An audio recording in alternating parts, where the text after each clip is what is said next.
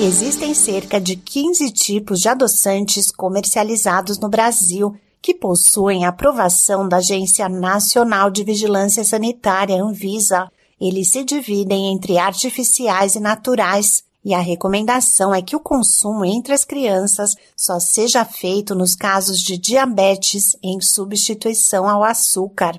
Para os adultos, o uso também pode ser feito para evitar o ganho de peso mas é importante promover a mudança de hábitos alimentares, pois sozinho o adoçante não evita o sobrepeso ou a obesidade.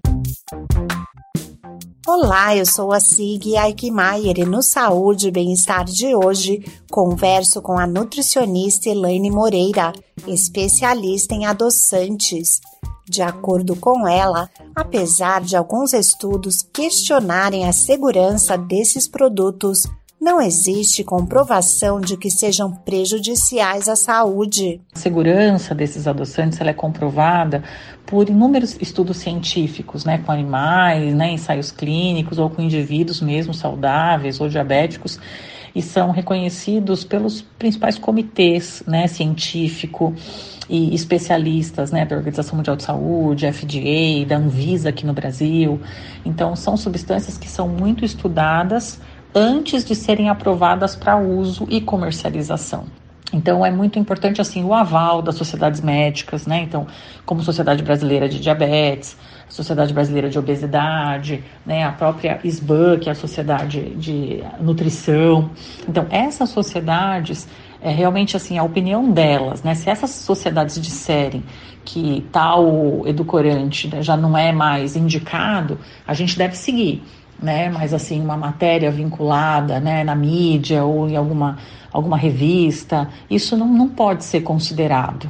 A nutricionista Elaine Moreira diz que para identificar se uma bebida zero, light ou diet está livre de açúcar, é importante ler o rótulo. Essa terminação zero, ela pode se referir zero açúcar, zero gordura, zero sódio. Então, quando uma bebida está escrito zero, a gente tem que entender zero do quê, né?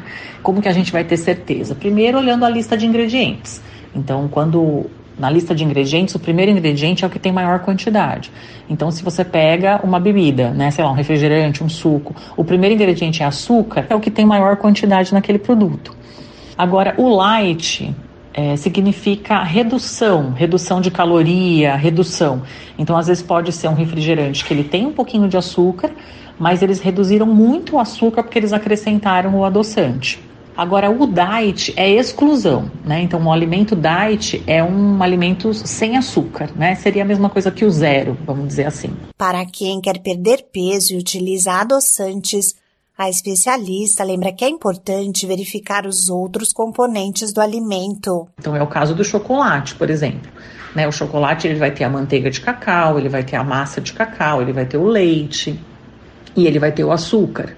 Então, muitas vezes, quando a gente retira o açúcar e coloca o adoçante, a caloria vinda da manteiga, da massa de cacau, do leite permanece. Então, tem alimentos que a redução calórica é pequena, mas de qualquer forma não vai ter aquele impacto do açúcar no sangue.